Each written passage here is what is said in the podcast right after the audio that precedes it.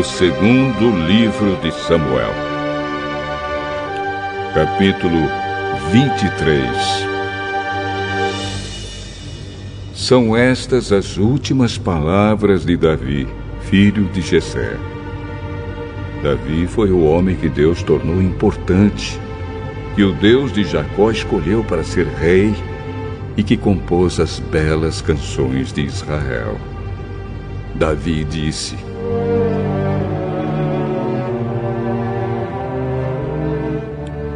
O Espírito do Senhor fala por meio de mim, e a sua mensagem está nos meus lábios.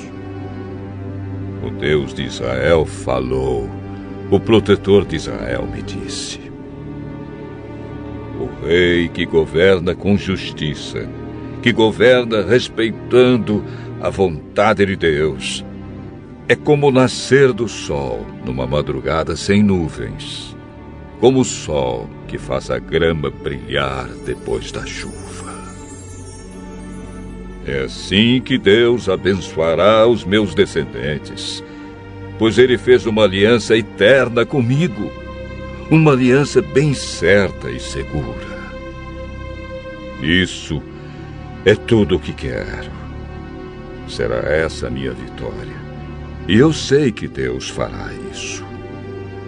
Mas os pagãos são como os espinhos jogados fora Ninguém se atreve a pegá-los com as mãos. Para isso é preciso uma ferramenta de ferro ou de madeira. Eles serão totalmente queimados no fogo.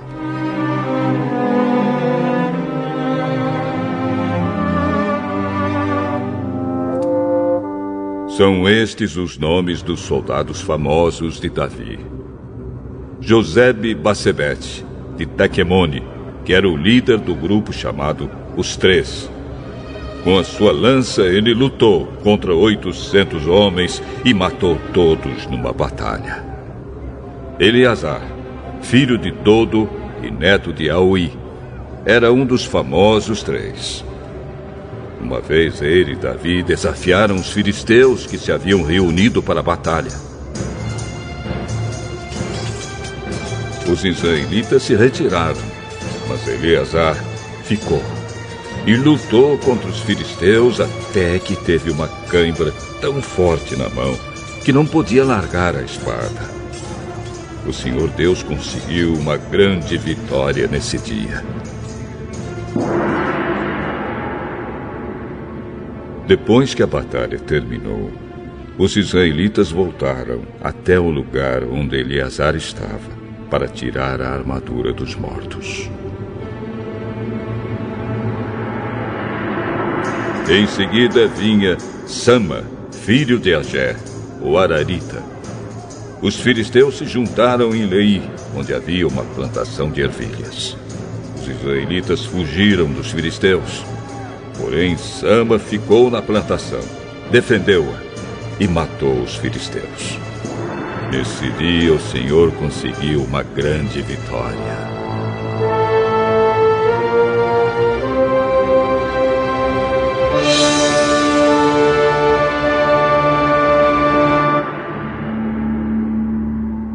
perto do começo do tempo da colheita, três do grupo chamado Os Trinta desceram até a caverna de Adulã, onde Davi estava, enquanto um bando de filisteus acampava no Vale dos Gigantes.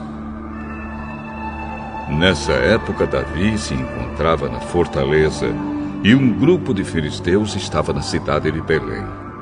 Então Davi teve uma vontade e disse: ah, como eu gostaria que alguém me trouxesse um pouco de água do poço que fica perto do portão de Belém.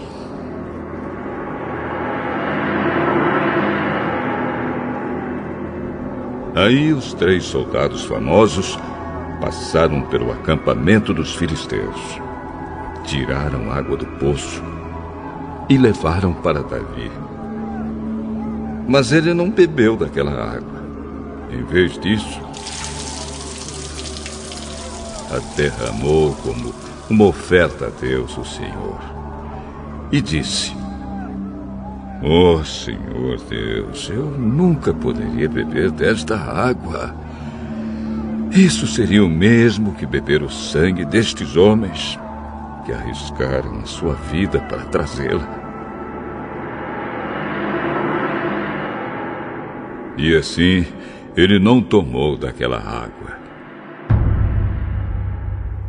Foram essas as coisas que os famosos três fizeram.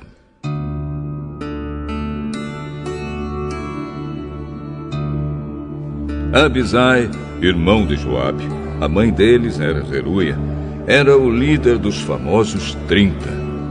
Com a sua lança, ele lutou contra trezentos homens e os matou, ficando famoso entre os trinta.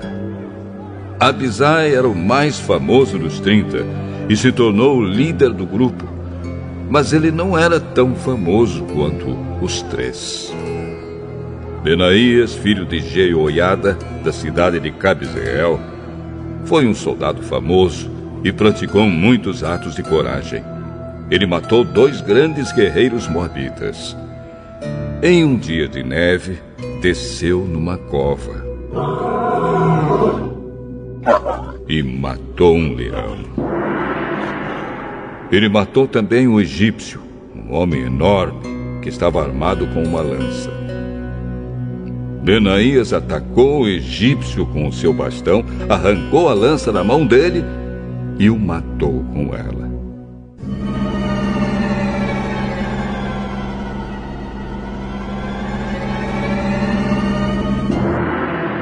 Foram essas as coisas que Benaías fez. Ele tinha uma posição de destaque entre os trinta, mas também não foi tão famoso quanto os três. Davi o colocou como chefe da sua guarda pessoal. Entre os trinta estavam Azael, irmão de Joabe, Elanã, filho de Dodo, de Belém, Sama e Elica, da cidade de Arode, Elis, de Pelete, Ira, filho de Iques, de Tecoa, Abiezer, de Anatote, Mebulai, de Uza, Salmão, o Aoita, Marai Elebe, filho de Banaá, da cidade de Netofa. Itaí, filho de Ribai, de Gibeá, no território da tribo de Benjamim. Benaías, de Piratom. Idai, dos vales de Gaás.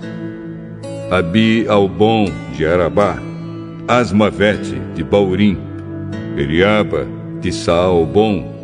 Os filhos de Jazém.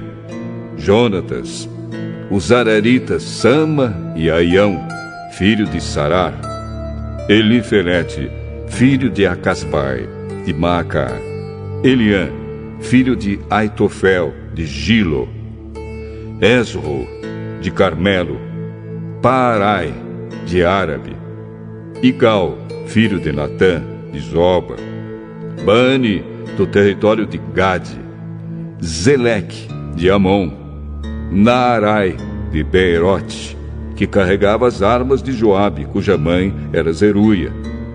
Ira e Garebe, de Jatir, e Urias, o Eteu. Houve trinta e sete soldados famosos ao todo.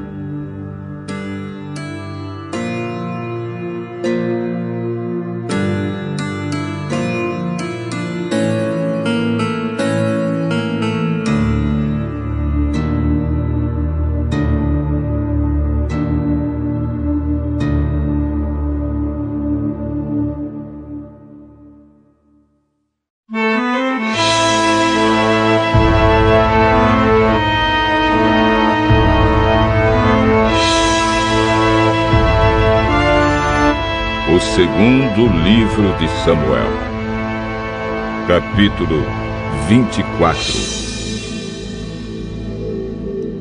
Em outra ocasião, o Senhor ficou muito irado com o povo de Israel e levou Davi a prejudicá-los. Deus disse a Davi: Vá e faça contagem do povo de Israel e de Judá Então Davi deu a Joabe, o comandante do seu exército, a seguinte ordem: Vá com seus oficiais por todas as tribos de Israel, do norte ao sul do país, e faça a contagem do povo. Eu quero saber quantos somos. Mas Joabe respondeu ao rei: Que o Senhor, nosso Deus, faça o povo de Israel cem vezes mais numeroso do que é agora. E que o Senhor viva para vê-lo fazer isso. Mas por que o Senhor quer fazer essa contagem? Porém, o rei fez com que Joabe e os seus oficiais obedecessem a sua ordem. Então, eles saíram da presença de Davi e partiram para contar o povo de Israel.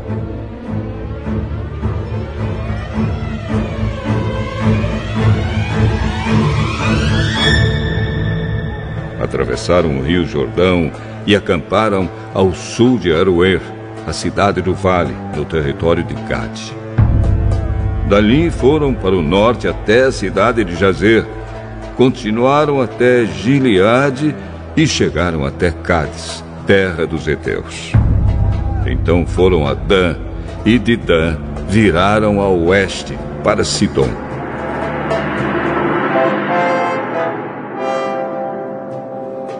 Depois foram para o sul, para a cidade de Tiro, que era cercada de muralhas. E dali foram a todas as cidades dos heveus e dos cananeus, e finalmente até Berseba, na parte sul de Judá. E assim, depois de nove meses e vinte dias, voltaram a Jerusalém, tendo viajado pelo país inteiro. E eles informaram ao rei que o total de homens capazes para o serviço militar era o seguinte: 800 mil em Israel e 500 mil em Judá.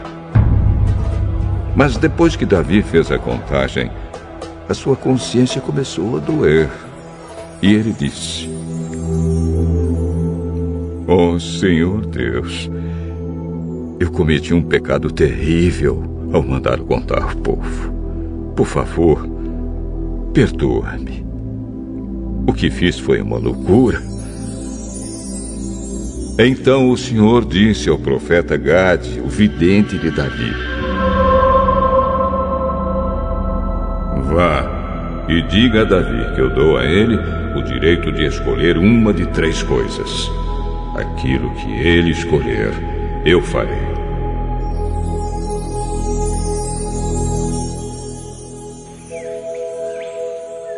Na manhã seguinte, depois que Davi já se havia levantado, Gade foi falar com ele.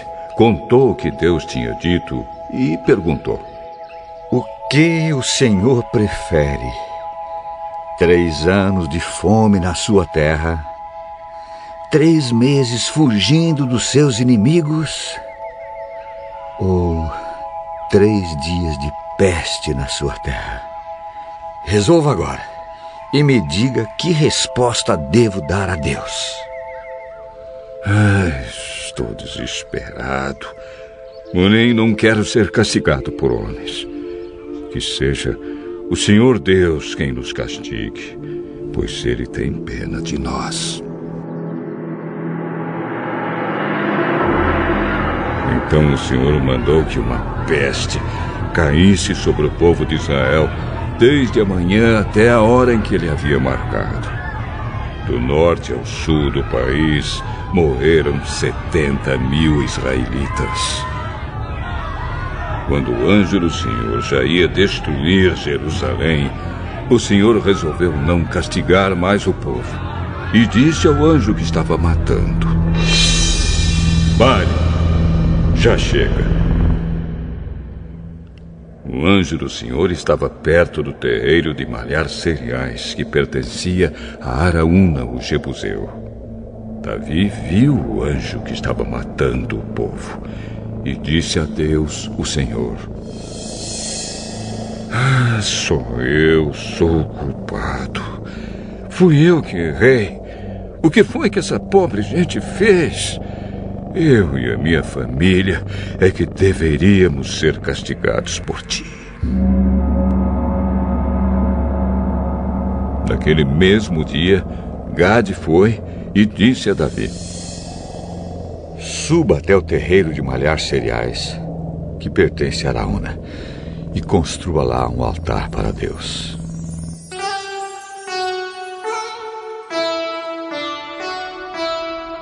Davi obedeceu a ordem de Deus, o Senhor, e foi, como Gade lhe tinha dito. Araúna olhou para baixo e viu que o rei e os seus oficiais vinham falar com ele. Então se ajoelhou e encostou o rosto no chão, em frente de Davi, e perguntou: Senhor, por que veio aqui? Eu vim para comprar este terreiro e construir nele um altar para Deus, o Senhor, a fim de que a peste acabe. Senhor, pegue tudo o que quiser e ofereça a Deus. Aqui estão os bois para serem queimados como oferta no altar, e aqui as cangas deles, e também as tábuas de debulhar cereais para serem usadas como lenha. Araúna deu tudo isso ao rei e disse: Que o Senhor seu Deus aceite a sua oferta. Obrigado. Não aceito. Eu vou pagar tudo isso.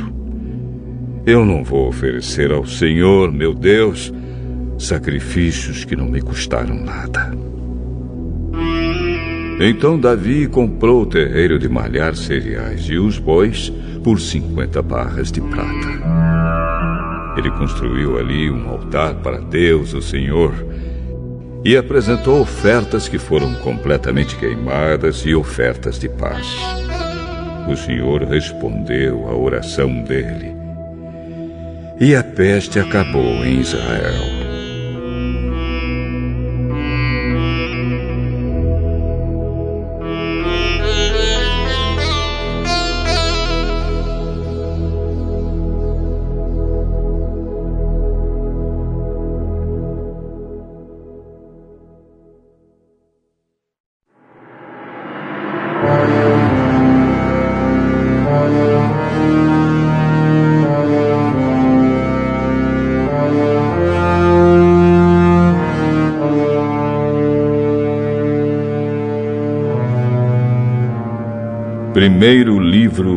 Reis, capítulo 1 O rei Davi estava bem velho. Os seus servidores o cobriam com cobertas, mas ele não conseguia se aquecer. Por isso, seus conselheiros disseram: Rei Davi, nós vamos procurar uma moça para ficar com o senhor e cuidar do senhor.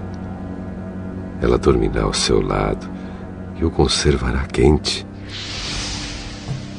Então procuraram em toda a terra de Israel uma moça bonita.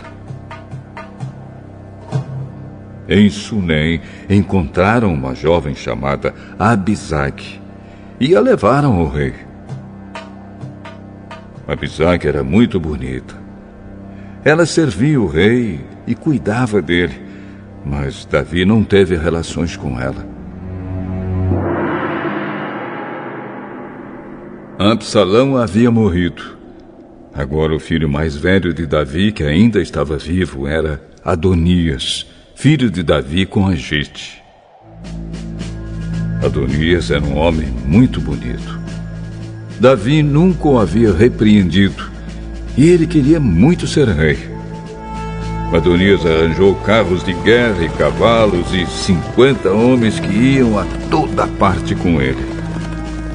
Adonias falou com Joabe, que era filho de uma mulher chamada Zeruia, e com Abiatar, o sacerdote, e eles concordaram em ficar do lado dele.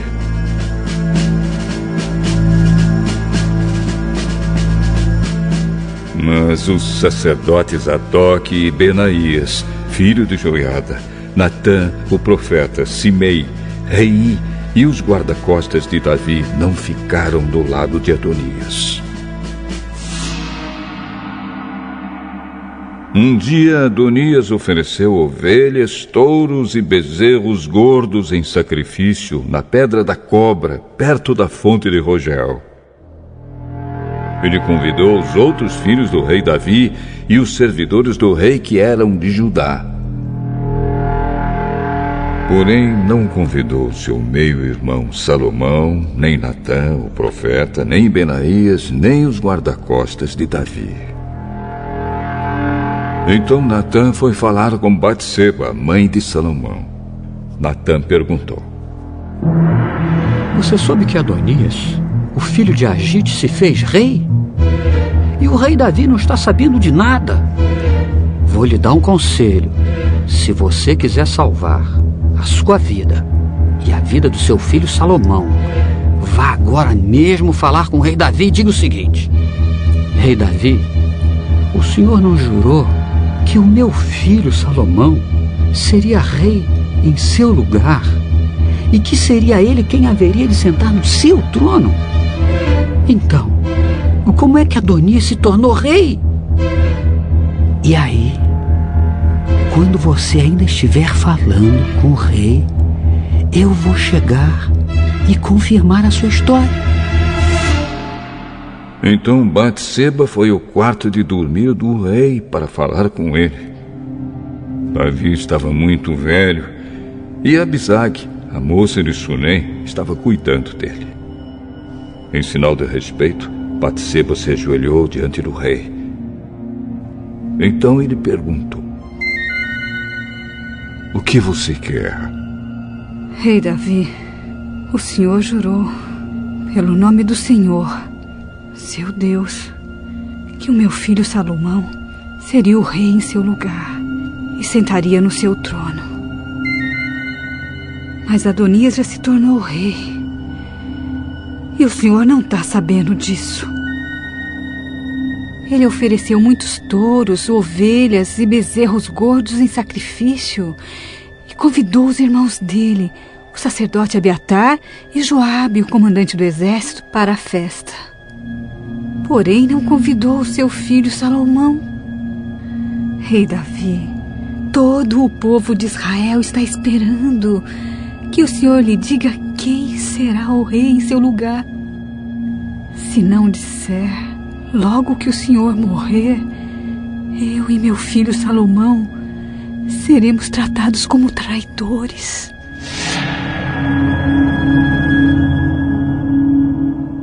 Enquanto Batseba ainda estava falando, Natan chegou ao palácio. Contaram ao rei que o profeta Natan estava lá. Ele entrou, se ajoelhou diante do rei e encostou o rosto no chão. Depois disse: Rei Davi, por acaso o senhor anunciou que Adonias é quem será o rei em seu lugar? Hoje mesmo ele foi oferecer muitos touros, ovelhas e bezerros gordos em sacrifício. Convidou todos os filhos do Senhor. Convidou Joabe, o comandante do seu exército, e Abiatar, o sacerdote. E agora mesmo eles estão comendo e bebendo com ele, gritando: Viva o rei Adonias! Mas Adonias não me convidou. E não convidou Zadok, o sacerdote, nem Benaías, nem Salomão. Será que o Senhor aprovou tudo isso? e não contou pelo menos aos seus conselheiros quem será o rei em seu lugar? Chamem Batseba. Ela voltou e ficou diante dele. Aí o rei lhe disse: Eu prometo, pelo Deus vivo, que me livrou de todas as aflições, que hoje eu cumprirei o juramento que fiz a você, em nome do Senhor, o Deus de Israel. O juramento de que o seu filho, Salomão, seria o rei em meu lugar. Batseba se ajoelhou, encostou o rosto no chão e disse: Que o meu senhor, o rei Davi, viva para sempre.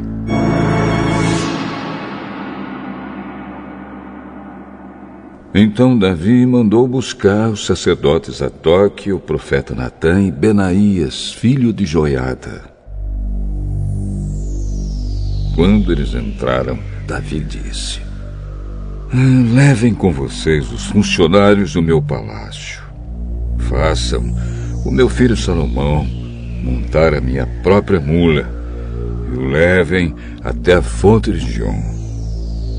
Ali Zadok e ungirão o rei de Israel. Depois toquem as cornetas e gritem: Viva o rei Salomão! Em seguida venham atrás dele quando vier sentar-se no meu trono. Ele será rei em meu lugar, porque eu o escolhi para governar Israel e Judá. Assim será feito. E que o Senhor seu Deus confirme isso. E que assim como o Senhor Deus tem estado com o Senhor, ele esteja também com Salomão. Faça com que o reino dele seja ainda maior do que o seu.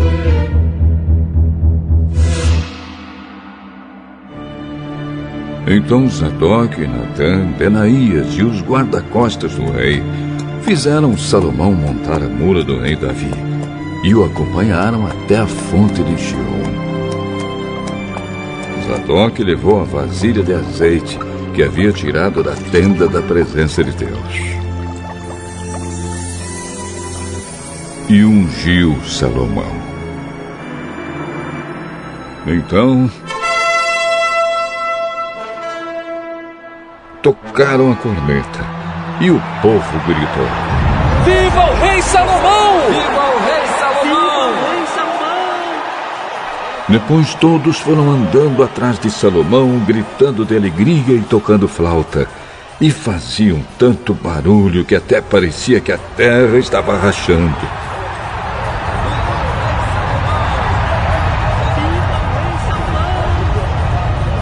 Adonias e todos os seus convidados tinham acabado de comer quando ouviram aquele barulho.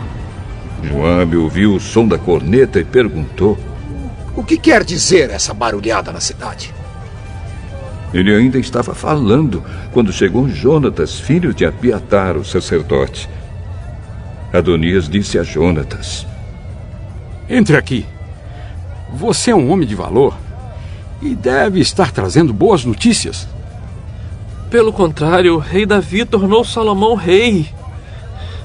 Ele mandou Zadok, Natã, Benaías e os guarda-costas dele acompanharem Salomão. Eles fizeram Salomão montar a mula do rei Davi. E Zadok e Natã ungiram rei na fonte de Gion. Depois voltaram para a cidade gritando de alegria. E agora o povo está fazendo um grande alvoroço. É esse o barulho que vocês estão ouvindo. Viva o rei Salomão! Agora, Salomão é o rei.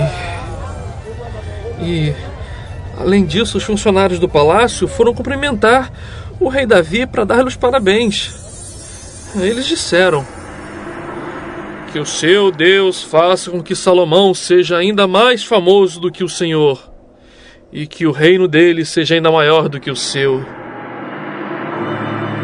Aí o rei se curvou na cama e orou assim: Louvado seja o Senhor, o Deus de Israel, que hoje colocou um dos meus descendentes como rei em meu lugar e deixou que eu vivesse para ver isso.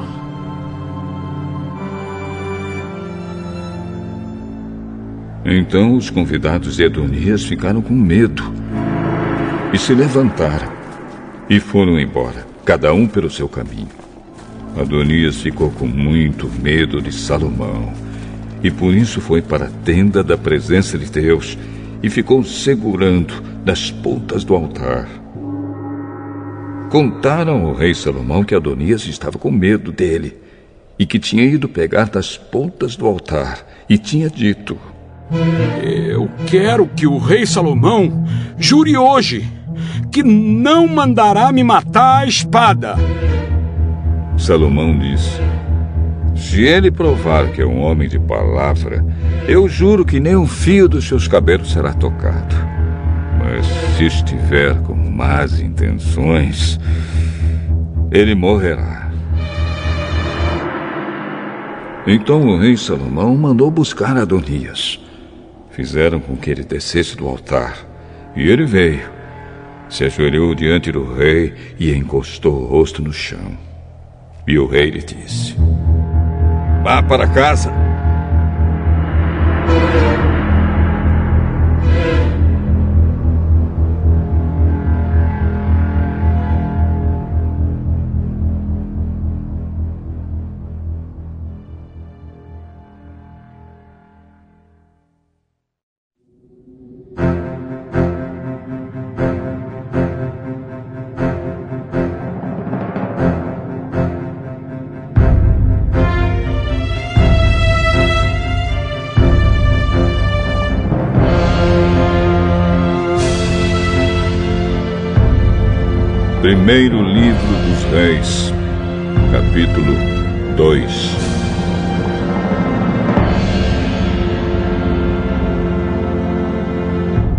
Quando estava chegando o dia da morte de Davi, ele deu conselhos ao seu filho Salomão.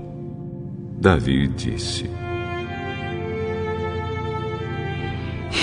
Está chegando o dia da minha morte. Portanto, seja corajoso, seja homem e faça aquilo que o Senhor, seu Deus, manda. Obedeça a todas as suas leis e mandamentos, como estão escritos na lei de Moisés.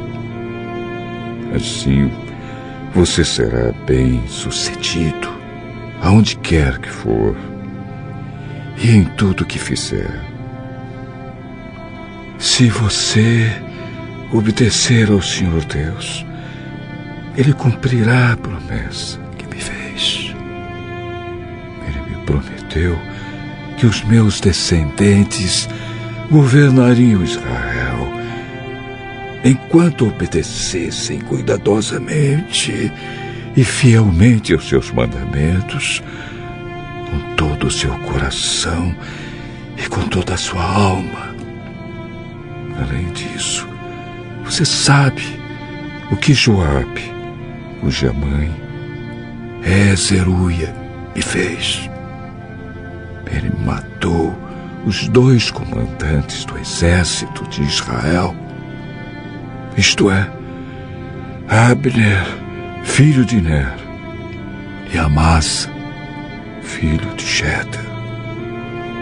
Você sabe como, em tempo de paz, ele os matou para vingar as mortes que eles haviam causado em tempo de guerra. Joabe matou homens inocentes. E agora eu sou o responsável pelo que ele fez e estou sofrendo as consequências. Você sabe o que deve fazer. Deixe que ele tenha morte natural. Mas seja bondoso para os filhos de Barzilai, que é de Gileade, e deixe que eles comam a sua mesa pois foram bons para mim quando eu estava fugindo do seu irmão, Absalão. E não esqueça Simei, filho de Gera, da cidade de Paurim, no território da tribo de Benjamim. Ele me amaldiçoou duramente no dia em que foi a Manaim. Porém, quando eu me encontrei com ele perto do Rio Jordão, jurei, em nome do Senhor, que não o mandaria matar. Mas você é um homem sábio e não deve deixar que ele fique sem castigo. Você sabe o que deve fazer para que ele morra.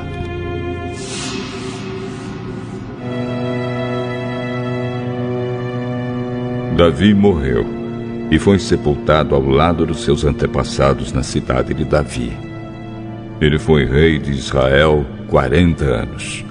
Governou sete anos em Hebron e 33 anos em Jerusalém. Salomão ficou no lugar de Davi, o seu pai, como rei, e o seu governo se fortaleceu muito.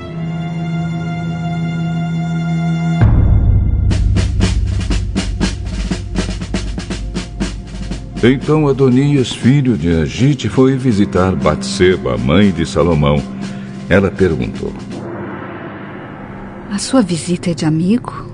É, é sim. Eu quero lhe dizer uma coisa. Diga. A senhora sabe que sou eu quem deveria ser o rei. E que todos esperavam isso em Israel. Mas. As coisas aconteceram de modo diferente. E o meu irmão se tornou rei porque essa era a vontade de Deus, o Senhor. Agora, vou lhe fazer só um pedido. E peço que a senhora me atenda. O que você quer? Peça ao rei Salomão que me dê a Bizag, a moça de Sunem, para ser minha mulher. Eu sei que Salomão não deixará de atender a um pedido seu. Está bem. Eu vou falar com o rei por você. Então Batseba foi falar com o rei em favor de Adonias.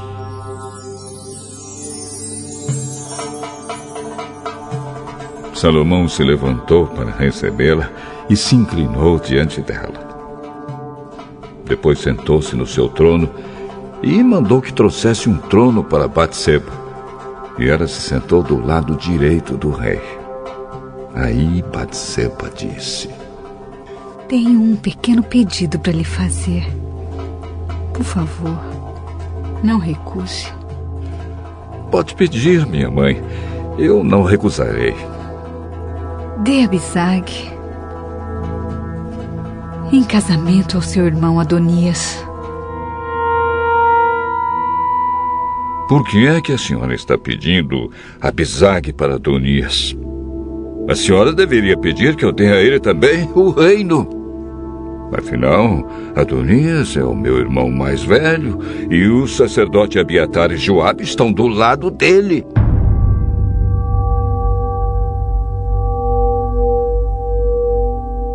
Aí Salomão jurou pelo Senhor Deus assim: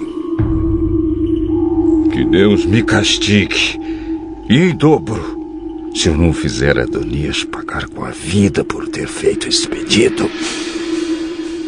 O Senhor Deus me firmou no trono do meu pai Davi.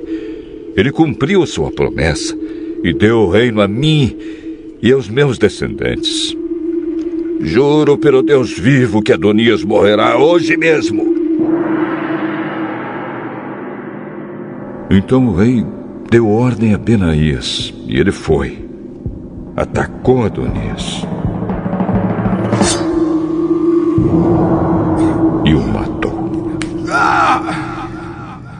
Depois o rei Salomão disse ao sacerdote Abiatar: Vá para suas terras, em Anatote. Você merece morrer, mas eu não vou mandar matá-lo hoje porque você, quando estava com meu pai Davi, era o encarregado da Arca da Aliança e passou pelas mesmas dificuldades pelas quais o meu pai passou. Depois, Salomão dispensou Abiatar do serviço de sacerdote de Deus. E assim fez com que acontecesse o que o Senhor Deus tinha dito em Siló a respeito do sacerdote Eli e dos seus descendentes.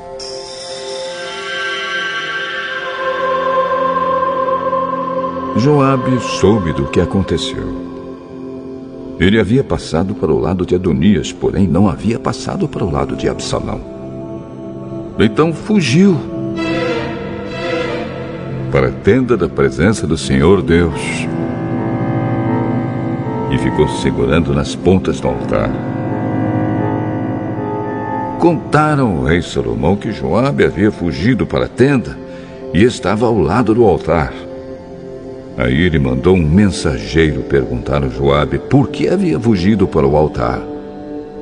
Joabe respondeu que havia fugido para o Senhor Deus porque estava com medo de Salomão. Então Salomão mandou que Benaías fosse matar Joabe. Benaías foi até a tenda de Deus e disse a Joabe: O rei mandou você sair daí. Não. Não saio. Eu. Eu morrerei aqui. Então Benaías voltou e contou ao rei o que Joabe tinha dito. Aí Salomão ordenou: Faça o que ele disse. Mate-o e sepulte-o. Assim nem eu, nem os descendentes do meu pai Davi seremos mais considerados culpados pelo que Joabe fez quando matou homens inocentes. O Senhor Deus castigará Joabe pelos assassinatos que cometeu sem o conhecimento do meu pai Davi. Sem o meu pai saber, Joabe matou dois homens que eram inocentes e que eram melhores do que ele. Abner, comandante do exército de Israel, e Amasa, comandante do exército de Judá. O castigo pelo assassinato desses dois homens cairá para sempre sobre Joabe e sobre os seus descendentes. Ah, mas o Senhor sempre dará prosperidade aos descendentes de Davi, que forem reis depois dele. Então Benaías foi até a tenda de Deus e matou Joabe. Ele foi sepultado na sua propriedade, em campo aberto. O rei pôs Benaías como comandante do exército no lugar de Joabe e colocou o sacerdote Zadok no lugar de Abiatar. Depois o rei Salomão mandou buscar Simei e disse: Faça uma casa para você, aqui em Jerusalém. Fique morando nela e não saia da cidade. E fique sabendo que no dia em que você sair e atravessar o ribeirão Cedron, você será morto. E a culpa será somente sua. Está bem, ó rei. Eu prometo fazer o que o senhor está mandando. E ele ficou morando em Jerusalém por muito tempo.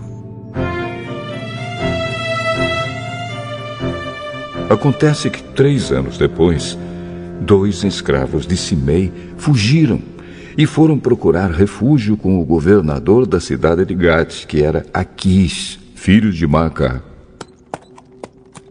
Simei ficou sabendo, por isso selou o seu jumento e foi até Gate falar com Aquis a fim de procurar os seus escravos.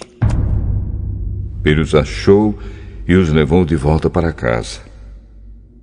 Quando Salomão soube do que Simei havia feito, mandou buscá-lo e disse: Eu fiz você jurar, em nome do Senhor, que não sairia de Jerusalém. Eu lhe avisei que se fizesse isso, você certamente morreria. Você concordou com isso e disse que me obedeceria. Então, por que é que você quebrou o seu juramento, feito em nome do Senhor, e desobedeceu a minha ordem? Você sabe muito bem de todo o mal que fez a Davi, meu pai. O Senhor Deus fará com que a sua maldade caia sobre você mesmo. Porém, me abençoará e fará com que o reino de Davi Fique seguro para sempre.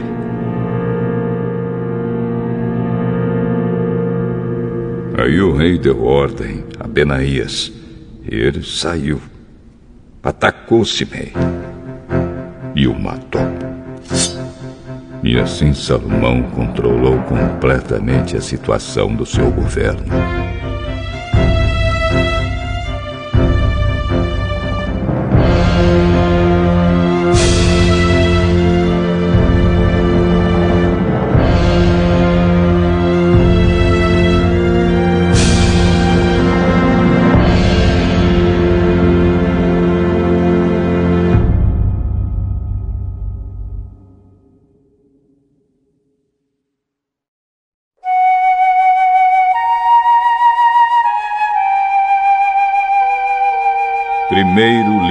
Dos Reis, capítulo 3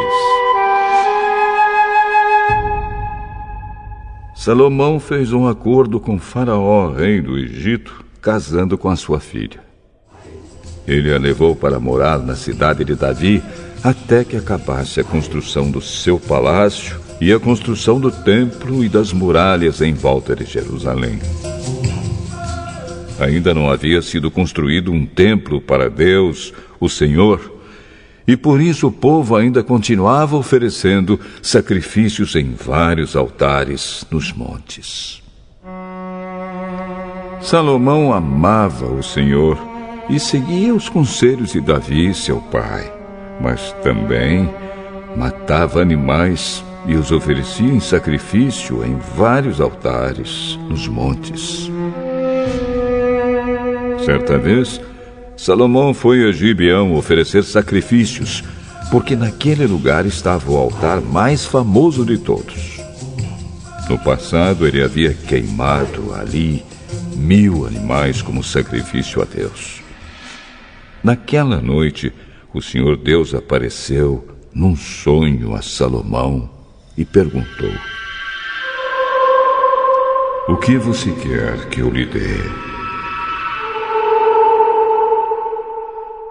Tu sempre mostraste grande amor por Davi, meu pai, teu servo, e ele era bom, fiel e honesto para contigo. Tu continuaste a mostrar a ele o teu grande e constante amor. E lhe deste um filho que hoje governa no lugar dele. Ó oh, Senhor Deus, tu deixaste que eu ficasse como rei no lugar do meu pai. Embora eu seja muito jovem e não saiba governar. Aqui estou eu, no meio do povo que escolheste para ser teu. Um povo que é tão numeroso que nem pode ser contado. Portanto, dá-me sabedoria para que eu possa governar o teu povo com justiça e saber a diferença entre o bem e o mal. Se não for assim, como é que eu poderei governar este teu grande povo?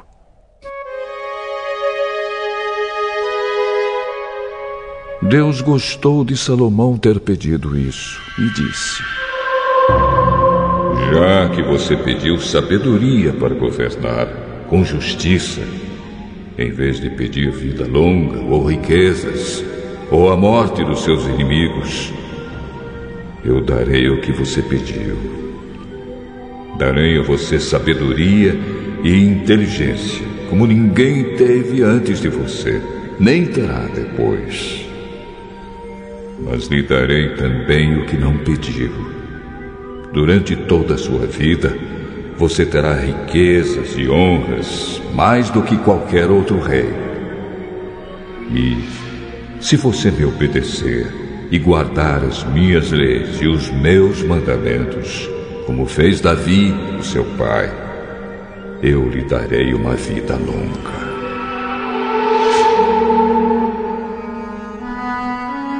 Quando acordou, Salomão compreendeu que Deus havia falado com ele no sonho. Então foi para Jerusalém. Ficou diante da arca da aliança e apresentou a Deus ofertas de paz e sacrifícios que foram completamente queimados. Depois, deu uma festa para todas as autoridades.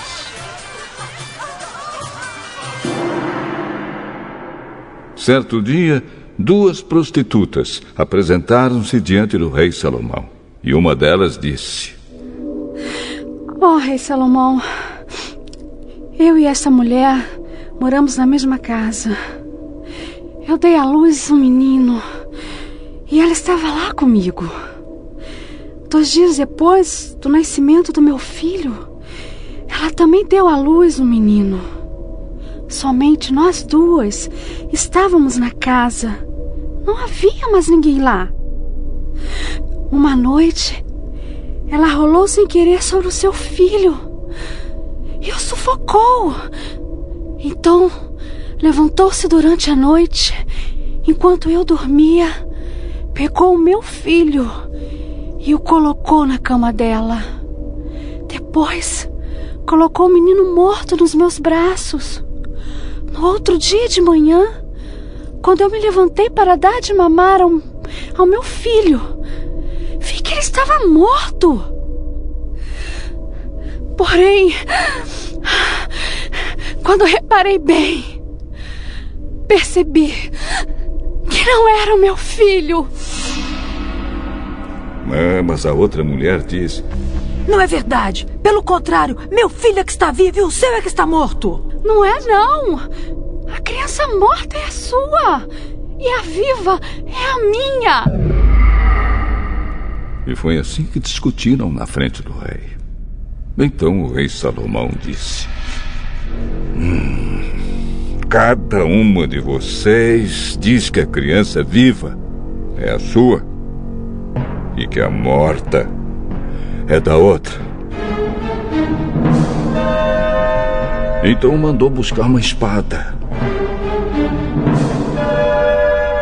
E quando a trouxeram, disse: Cortem a criança viva pelo meio e deem metade para cada uma destas mulheres.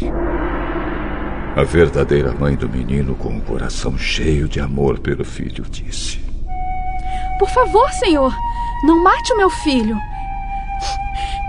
Entregue-o a esta mulher. Mas a outra disse: Ah, pode cortá-lo em dois pedaços. Assim, ele não será nem meu nem seu. Aí Salomão disse: Não matem a criança. Entreguem o menino à primeira mulher, porque ela é a mãe dele. Todo o povo de Israel soube dessa decisão do rei Salomão. E aí, todos sentiram um grande respeito por ele.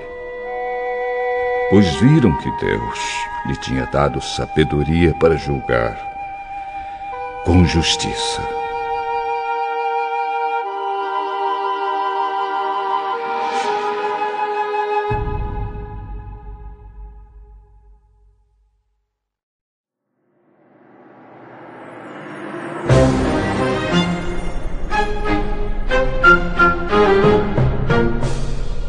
Primeiro Livro dos Reis, capítulo 4 Salomão foi rei de todo o povo de Israel. Os seus altos funcionários foram estes: sacerdote Azarias, filho de Zadok, escrivães Eliorefe e Aías, filho de Cisá, conselheiro do rei Josafá, filho de Ailude. Comandante do exército, Benaías, filho de Joiada. Sacerdotes, Sadoc e Abiatar. Chefe dos administradores dos distritos, Azarias, filho de Natã. Conselheiro particular do rei, o sacerdote Zabude, filho de Natã encarregado dos servidores do palácio, Aizar, encarregado dos trabalhadores forçados, Adonirão, filho de Abda. Salomão nomeou doze homens como administradores dos distritos de Israel. Eles forneciam alimentos dos seus distritos para o rei e o seu palácio, e cada um deles tinha o dever de fazer isso durante um mês do ano. São estes os nomes desses doze administradores e dos seus distritos: Ben-Ur, a região montanhosa de Efraim, Ben-Dequer, as cidades de Maás, Saalabim, Bet-Semes, Elon e Bet-Anã. Ben-Ezed, as cidades de Arubote e Socó e todo o território de Éfer. Ben-Abinadab, que era casado com Tafate, filha de Salomão, toda a região de Dor. Baaná, filho de Ailude, as cidades de Taanak, Megido e toda a região que ficava perto de Betsan perto da cidade de Sartã, ao sul da cidade de Jezreel, até as cidades de Abel, Meolá e Jocmeão. Ben-Geber, a cidade de Ramote, na região de Gileade, e os povoados de Gileade que pertenciam ao grupo de famílias de Jair, descendente de Manassés, e a região de Argobe, em Bazã, onde havia ao todo 60 cidades grandes, cercadas de muralhas e com barras de bronze nos portões. Ainadab, filho de Ido, o distrito de Maanaim. Aimaas, que era casado com Bazemate, outra filha de Salomão, o território de Naphtali. Baaná, filho de Uzai, a região de Azer e a cidade de Bealote. Josafá, filho de Parua, o território de Issacar. Simei, filho de Elá, o território de Benjamim. Geber, filho de Uri, a região de Gileade, que havia sido governada por Seom, o rei dos amorreus, e por Og, rei de Bazã. No território de Judá também havia um administrador. O povo de Judá e de Israel era tão numeroso como os grãos de areia da praia do mar. Eles comiam, bebiam e eram muito felizes. Do reino de Salomão faziam parte todas as nações que havia desde o rio Eufrates até a terra dos filisteus e até a fronteira do Egito. Esses reinos pagavam impostos a Salomão e foram dominados por ele durante toda a sua vida. Os mantimentos que Salomão precisava todos os dias eram 3 mil quilos de farinha de trigo e 6 mil quilos de farinha de outros cereais, 10 bois gordos, vinte bois de pasto e cem carneiros, fora veados, gazelas, corços e aves domésticas. Salomão dominava toda a região a oeste do rio Eufrates, desde Tifsa, no Eufrates, até a cidade de Gaza, no litoral do mar Mediterrâneo. Todos os reis a oeste do Eufrates eram dominados por ele, e ele estava em paz com todos os países vizinhos. Durante a vida de Salomão, o povo de Judá e de Israel viveu em segurança, e de uma ponta do país à outra, cada família tinha os seus pés de uvas e de figos. Salomão tinha quatro mil baias para os cavalos dos seus carros de guerra e doze mil cavalos de cavalaria. Os seus doze administradores regionais, cada um no seu mês, forneciam os alimentos que Salomão precisava para si mesmo e para aqueles que comiam no palácio. Os administradores não deixavam faltar nada. Cada um também fornecia sua parte de cevada e de palha onde eram necessárias para os cavalos que puxavam os carros de guerra e para os animais de trabalho. Deus deu a Salomão sabedoria, entendimento fora do comum e conhecimentos tão grandes que não podiam ser medidos. Salomão era mais sábio do que qualquer homem do Oriente ou do Egito. Ele era mais sábio do que todos os homens, mais sábio do que Etã, o Israelita, e do que Emã, Calcol e Darda, filhos de Maó. E a sua fama se espalhou por todos os países vizinhos. Ele escreveu três mil provérbios e compôs mais de mil canções. Falou de árvores e plantas, desde os cedros do Líbano até o esopo, que cresce nos muros. Ele falou também dos animais, dos pássaros, dos animais que se arrastam pelo chão e dos peixes. Reis do mundo inteiro souberam da sabedoria de Salomão e mandaram pessoas para ouvi-lo.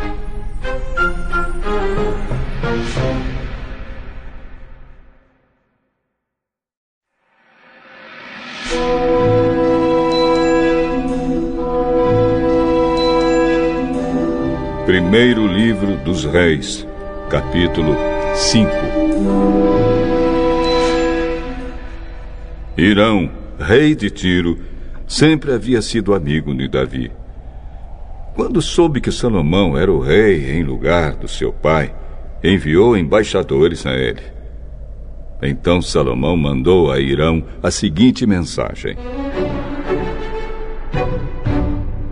Você sabe que Davi, o meu pai, teve muitas guerras contra as nações ao seu redor. Por isso, ele nunca pôde construir um templo dedicado ao Senhor, seu Deus enquanto este não fez com que ele derrotasse todos os seus inimigos. Mas agora o Senhor me deu paz em todas as fronteiras. Eu não tenho inimigos e não há perigo de ataques. Deus prometeu o seguinte a Davi, o meu pai: O seu filho que eu vou pôr como rei depois de você construirá um templo para mim. Portanto, eu resolvi construir um templo para a adoração do meu Deus, o Senhor. Por isso, mande cortar cedros do Líbano para mim. Os meus operários trabalharão junto com os seus, e eu pagarei aos seus operários o quanto você quiser. Como você sabe, no meio do meu povo não há quem saiba cortar árvores tão bem como a sua gente da cidade de Sidom. Quando recebeu a mensagem de Salomão, o rei Irão ficou muito contente e disse: Louvado seja hoje o Senhor, que deu a Davi um filho cheio de sabedoria, para ficar no lugar dele como rei daquela grande nação. Depois mandou dizer a Salomão o seguinte: Recebi a sua mensagem e vou atender o seu pedido. Vou providenciar os cedros e os pinheiros. Os meus operários levarão as toras do alto dos montes Líbanos até o mar e farão jangadas com elas. Depois, as levarão beirando o litoral até o lugar que você escolher. Ali os meus operários desamarrarão as toras e os seus operários tomarão conta delas. E eu gostaria que você fornecesse alimentação para os meus operários. E assim Irão forneceu a Salomão toda a madeira de cedro e de pinho que ele pediu. E cada ano Salomão forneceu a Irão duas mil toneladas de trigo e quatrocentos mil litros de azeite de oliva puro para alimentar os homens dele. O Senhor Deus cumpriu a sua promessa e deu sabedoria a Salomão. Havia paz entre Irão e Salomão, e eles fizeram um acordo entre si. O rei Salomão convocou em todo Israel um grupo de 30 mil trabalhadores forçados e pôs Adonirão como chefe deles. Salomão dividiu esses trabalhadores em três grupos de 10 mil homens. Cada grupo passava um mês no Líbano e dois meses em casa. Salomão também mandou à região montanhosa 80 mil homens, a fim de cortar pedras, e 70 mil homens para carregá-las. Ele colocou 3.300 chefes para dirigir o trabalho deles. Obedecendo às ordens do rei Salomão, eles cortaram grandes pedras de boa qualidade para os alicerces do templo. Os trabalhadores de Salomão e de Irão e alguns homens da cidade de Biblos prepararam as pedras e a madeira para a construção do templo.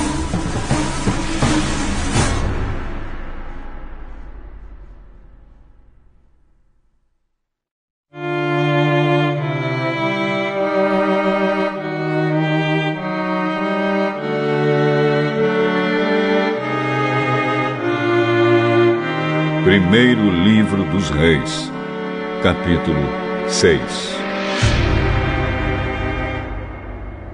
480 anos depois que o povo de Israel havia saído do Egito, no quarto ano do reinado de Salomão em Israel, no mês de Ziv, o segundo mês, Salomão começou a construir o templo.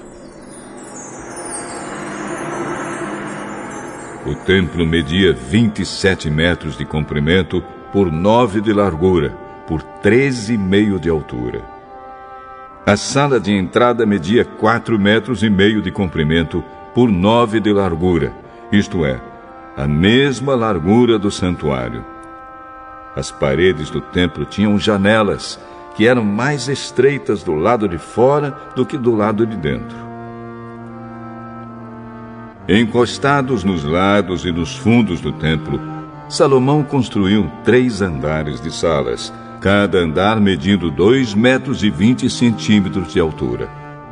As salas do andar de baixo tinham 2 metros e 20 de largura, as do andar do meio tinham 2 metros e 70 de largura e as do andar de cima 3 metros e 10 de largura. Em cada andar, as paredes do templo eram mais finas do que as do andar de baixo.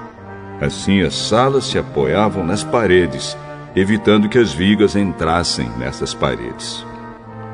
O templo foi construído com pedras que haviam sido preparadas nas pedreiras, para que assim, durante a construção, não se ouvisse o barulho de martelos, machados ou qualquer outra ferramenta. A entrada para as salas do andar térreo ficava no lado sul do templo, e havia escadas para subir ao segundo e ao terceiro andares.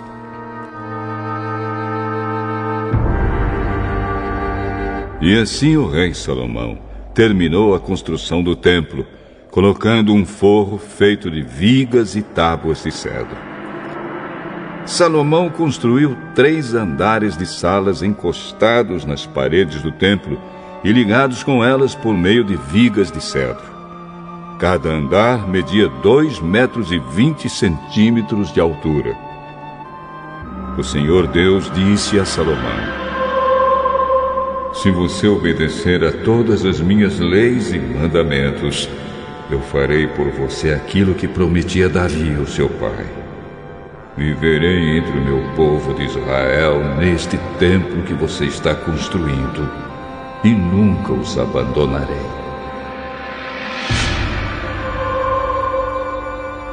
E assim Salomão terminou a construção do templo. As paredes do templo foram forradas por dentro com tábuas de cedro, desde o chão até o teto, e o assoalho foi feito de pinho. Na parte de trás do templo foi construída uma sala interna que foi chamada de Lugar Santíssimo. Ela media nove metros de comprimento e era separada por uma divisão feita de tábuas de cedro que iam desde o chão até o teto. O lugar santo que ficava em frente ao lugar santíssimo, tinha 18 metros de comprimento. A forração de cedro era enfeitada com entalhes em forma de cabaças e de flores. Toda a parte de dentro da sala era revestida de cedro, para que as pedras das paredes não ficassem aparecendo. Como já foi dito, na parte de trás do templo foi feita uma sala, o lugar santíssimo, para nela ser colocada a arca da aliança de Deus. Essa sala media nove metros de comprimento por nove de largura, por nove de altura e era toda revestida de ouro puro. O altar era revestido com tábuas de cedro. O lado de dentro do templo era revestido de ouro, e na entrada do lugar santíssimo foram colocadas correntes de ouro. Essa sala também era revestida de ouro. Todo o templo por dentro e também o altar do lugar santíssimo eram revestidos de ouro.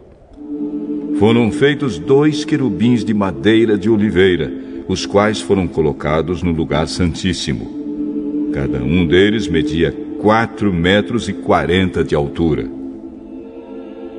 Os dois querubins tinham o mesmo tamanho e a mesma forma.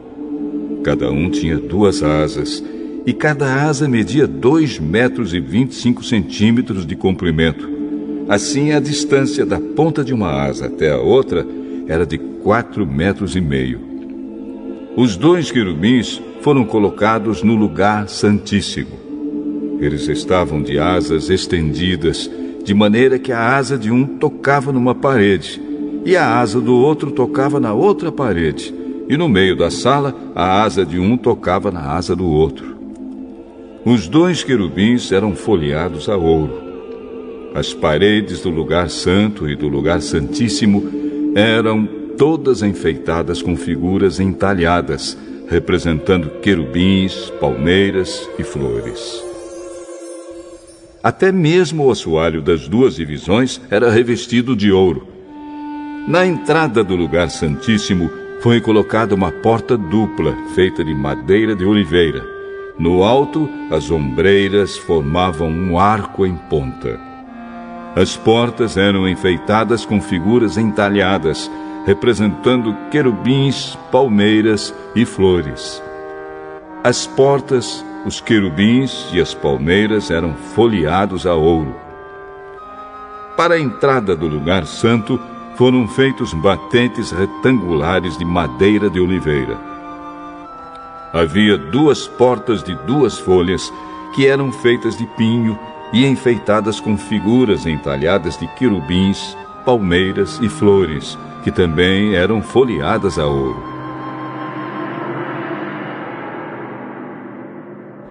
Em frente ao templo foi construído um pátio interno, fechado por muros que tinham uma carreira de vigas de cedro para cada três carreiras de pedras. Os alicerces do templo foram colocados no mês de Ziv, o segundo mês, no quarto ano do reinado de Salomão.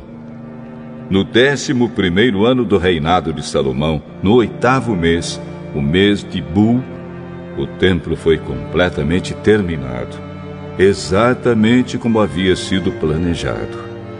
Salomão levou sete anos para construí-lo.